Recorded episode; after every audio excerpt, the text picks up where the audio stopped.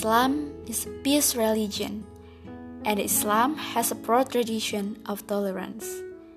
Islam adalah agama kedamaian, dan Islam memiliki tradisi toleransi yang membanggakan. Terlebih di negara majemuk seperti Indonesia yang memiliki bermacam agama, suku, budaya, dan banyak perbedaan lainnya. Perbedaan ini adalah rahmat, dan sudah seharusnya kita menjaganya, bukan malah menjadikannya sebagai alat untuk memecah belah. Inti dari toleransi dalam Islam adalah menghormati pendapat, sikap, maupun ajaran pihak lain, walaupun kita tidak setuju akan itu. Kita tidak boleh memaksakan agama kita kepada orang lain, meskipun dalam Islam diperintahkan untuk berdakwah. Gunakanlah cara-cara yang ma'ruf, yang baik, dengan penuh kesantunan bukan dengan kekerasan yang menyebabkan antipati, namun dengan keramahan yang menimbulkan simpati. Bukan hanya mau itu hasanah, namun juga uswatun hasanah. Toleransi berarti mundur selangkah demi mencapai hubungan yang harmonis. Namun jangan sampai mengorbankan prinsip demi toleransi.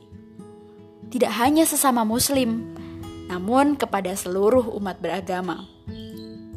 Nabi Muhammad SAW menamai Islam dengan Al-Hanafiyah As-Samhah, yaitu ajaran yang lurus tapi penuh dengan toleransi.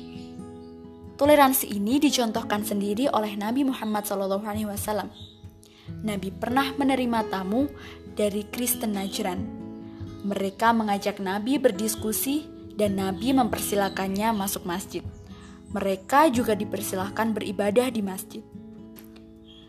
Kisah lain yaitu ketika Nabi sedang berceramah di suatu masjid, ia menghentikan ceramahnya ketika ada jenazah yang sedang dibawa melalui halaman masjid. Lalu Nabi berdiri menunduk bak mengheningkan cipta. Kemudian salah satu sahabat mengingatkan, "Ya Rasulullah, yang mereka bawa adalah orang Yahudi." Dan Nabi menjawab, bukankah ia juga manusia? Maka agama Islam adalah agama kemanusiaan, agama insania, agama universal.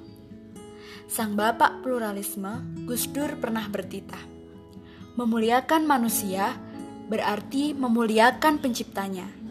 Merendahkan dan menistakan manusia berarti merendahkan dan menistakan penciptanya.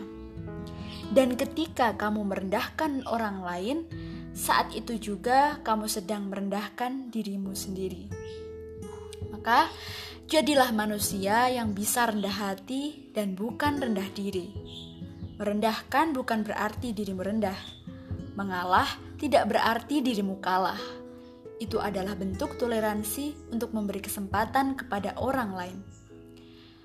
Seseorang yang memiliki keluasan hati dan kedalaman pengetahuan ditambah dengan kebersihan hati akan menghasilkan toleransi yang berarti.